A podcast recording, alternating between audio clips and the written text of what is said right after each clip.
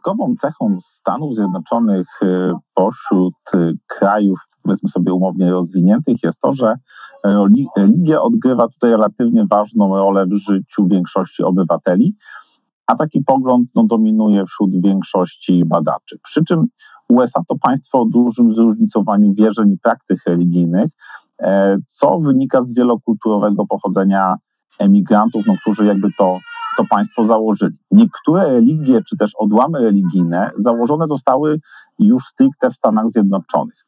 Może być to dla niektórych e, zaskoczenie, ale Stany Zjednoczone są najbardziej religijnie zróżnicowanym krajem świata. I tutaj pani profesor e, chciałem uprzejmie zapytać, jak wygląda współczesna panorama religijna w Stanach Zjednoczonych i jaką rolę religia odgrywa w życiu politycznym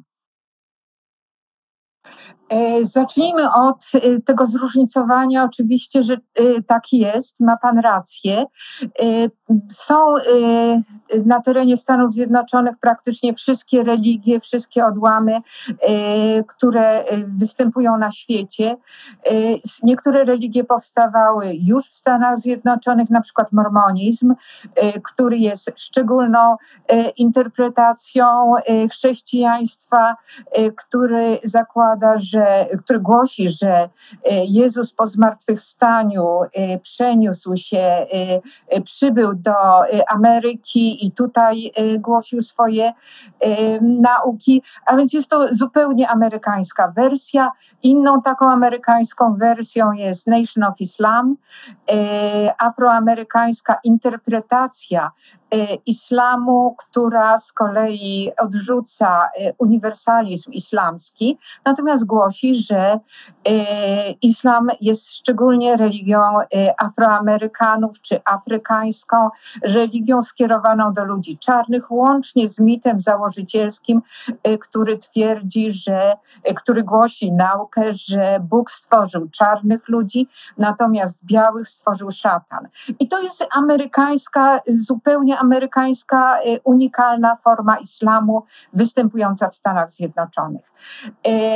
Mozaika wyznaniowa jest y, niewiarygodnie y, urozmaicona. Oprócz dominujących, dominującego nurtu religii tradycji abrahamowych, a więc wszelkie możliwe odłamy chrześcijaństwa, islamu, no i oczywiście judaizmu w kolejności chronologicznej powinnam powiedzieć, judaizmu, y, chrześcijaństwa i islamu. Y, z ogromnym zróżnicowaniem. Y, chrześcijanie stanowią główną część, ale bardzo dynamicznie następują przeobrażenia w ciągu ostatnich lat. To, co było prawdą 15-20 lat temu, co było istotnym problemem 15-20 lat temu, dzisiaj należy już do historii. Następują zmiany pokoleniowe, ale również społeczeństwo się przeobraża i problematyka się przeobraża. Y, to, co jest, y, było zauważane w ciągu ostatnich kilku lat, y, to zjawisko procentowego zmniejszania się chrześcijan dwóch głównych nurtów, to znaczy protestantyzmu, dominującego protestantyzmu i katolicyzmu. Przy czym przyczyny były dość zróżnicowane. Z jednej strony odnotowa- odnotowywano w ostatnich latach zjawisko apostazji. Od dwóch milionów do dwóch i pół miliona osób rocznie, czy apostazji rocznie, zarówno w kościołach protestanckich, jak i w kościele katolickim. Ale głównym zjawiskiem było y, odchodzenie od praktyk religijnych pokolenia dzisiejszych 20-30-latków. Milenialsi, następne pokolenie y, coraz częściej, jeżeli nawet deklarują się, że są chrześcijanami, przy czym ciągle jeszcze w tradycji amerykańskiej, to znaczy już nie w języku oficjalnym, ale w tradycji amerykańskiej ciągle jeszcze występuje rozróżnienie chrześcijanie i katolicy. Termin chrześcijanie odnosi się do protestantów. Jeżeli y, w potocznej rozmowie ktoś się przedstawi jako chrześcijanin, to wiadomo, że jest protestantem. Y, natomiast percepcja katolicyzmu z reguły tradycyjnie była bardzo niepochlebna. Katolicyzm to jest coś podobnego do chrześcijaństwa, ale nie zupełnie. Y, w związku z tym było to rozróżnienie protestan- chrześcijanie i katolicy. Zostało to już wyeliminowane z języka medialnego. I to jest zjawisko stosunkowo też niedawne. Natomiast w potocznych rozmowach, y, przy spotkaniach, kiedy ktokolwiek deklaruje się, że jest chrześcijaninem, to znaczy, że jest protestantem. Y, co obserwujemy wśród młodszego pokolenia, bo trudno powiedzieć o 30-latkach, że to jest młode pokolenie, czy najmłodsze, ale wśród 20-30-latków, jeżeli się nawet deklarują, że są chrześcijanami, czyli protestantami, czy katolikami, nie oznacza to, że są aktywni religijnie. Najczęściej biorą udział w nabożeństwach dwa, trzy razy do roku e, i na tym ta religijność się kończy. Również e, nie e, finansują działalności religijnej, co jest raczej typowe dla, społecze- dla starszych pokoleń, powiedzmy 70 plus. Tutaj są najbardziej hojni dawcy na rzecz organizacji religijnych. Y, także procentowo y, liczba chrześcijan zmniejsza się y, na rzecz innych religii. Wzrasta liczba muzułmanów. Jeżeli chodzi o zdolność rządu afgańskiego i armii afgańskiej do oporu, ale jednocześnie, jeśli tutaj mówimy również pod kątem studentów, którzy wchodzą w życie i będą zajmowali się stosunkami międzynarodowymi, no to nasuwa się pytanie, czy w sytuacji beznadziejnej, kiedy już oddanie władzy było przesądzone, to ten rząd i ta armia e, rzeczywiście miała powody, żeby walczyć i opierać się przed czymś, co zostało i uzgodnione, i co zostało przesądzone w jakimś stopniu. E, innym elementem, który również tutaj nasz w Polsce bardzo dotyczy, bo przecież byliśmy e, solidnym sojusznikiem Stanów Zjednoczonych i członkiem NATO, który uczestniczył w operacji, w operacji afgańskiej. Zginęło 43 polskich żołnierzy. Kilka miliardów nas kosztował e, ten udział. Jest to, co zostawiliśmy w Afganistanie. I to jest temat w ogóle na odrębną pewnie rozmowę. W jakimś ogromnym skrócie mogę powiedzieć, że NATO zostawiło Afganistan jako siódmy najbiedniejszy kraj świata. Kraj, w którym połowa populacji musiała, żyła poniżej granicy nędzy i musiała korzystać z pomocy międzynarodowej. Kraj ze zdruzgotaną gospodarką, który praktycznie rzecz biorąc prawie nic nie eksportował. E, natomiast e, wszystkie. I mają etnicznego pochodzenia azjatyckiego, e, wywodzą się ze środowisk katolickich i judaistycznych.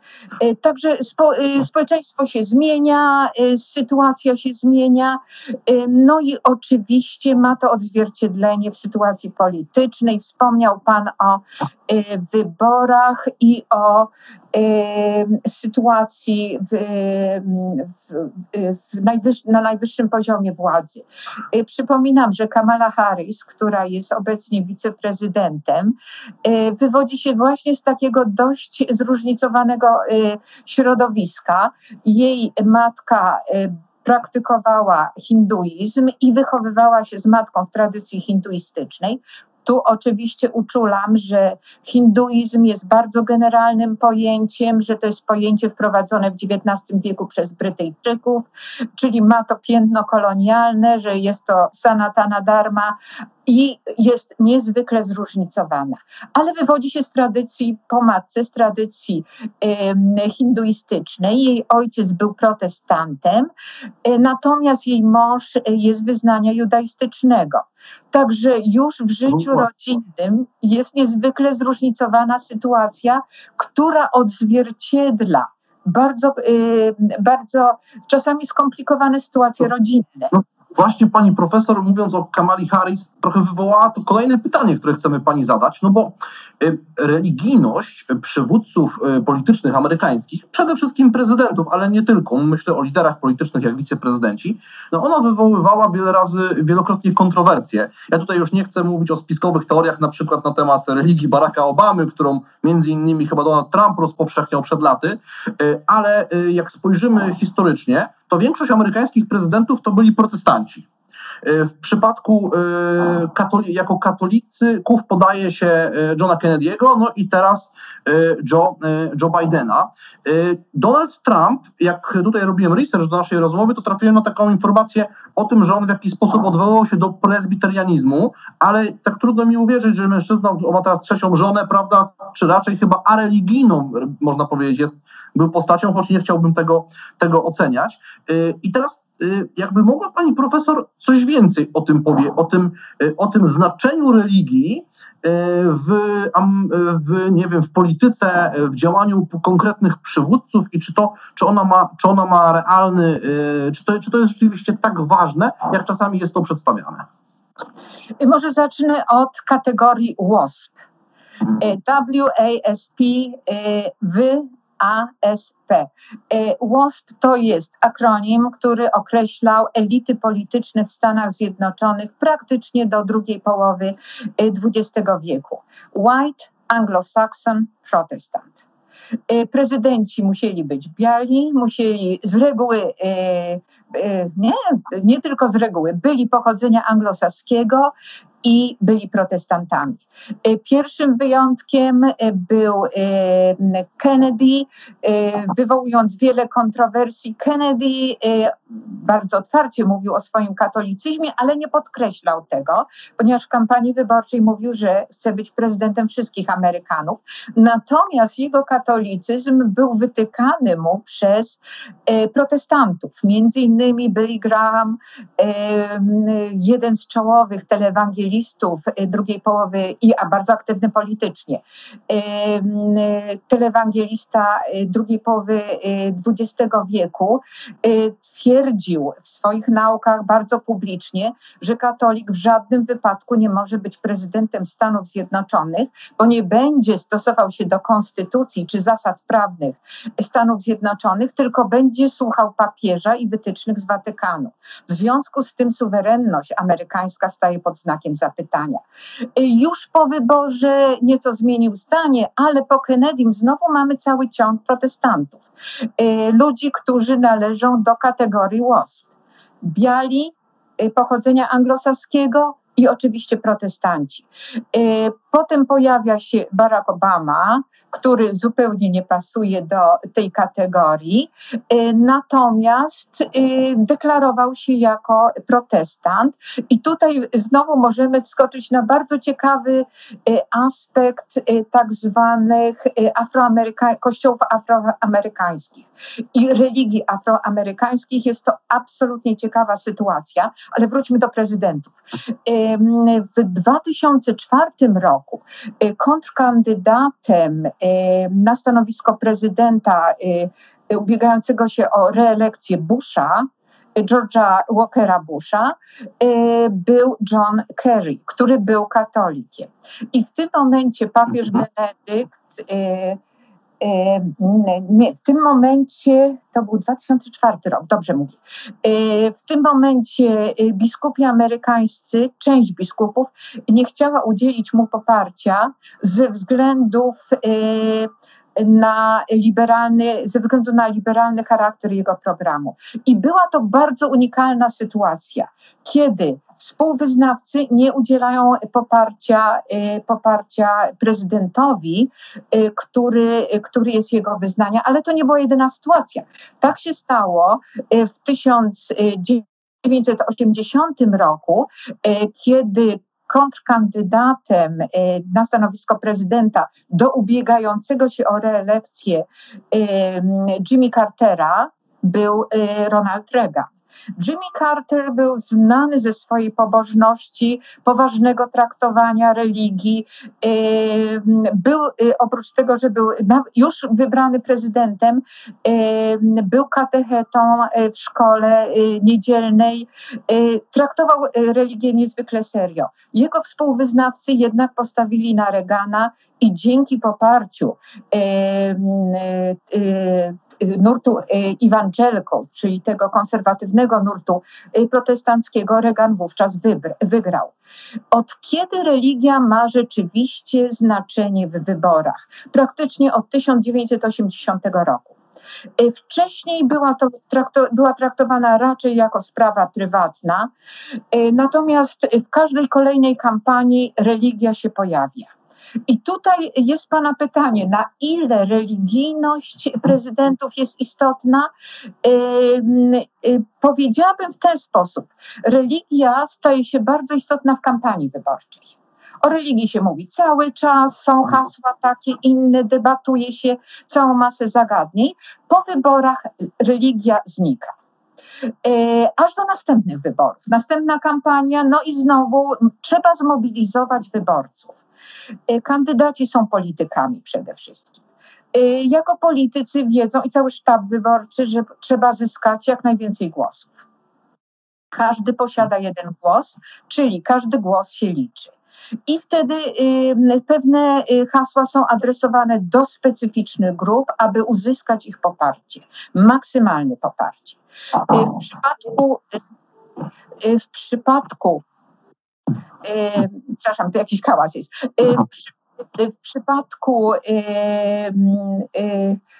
wyborów ostatnich lat, ta, te, te kwestie religijne pojawiały się w bardzo intensywnych formach. Pojawiały się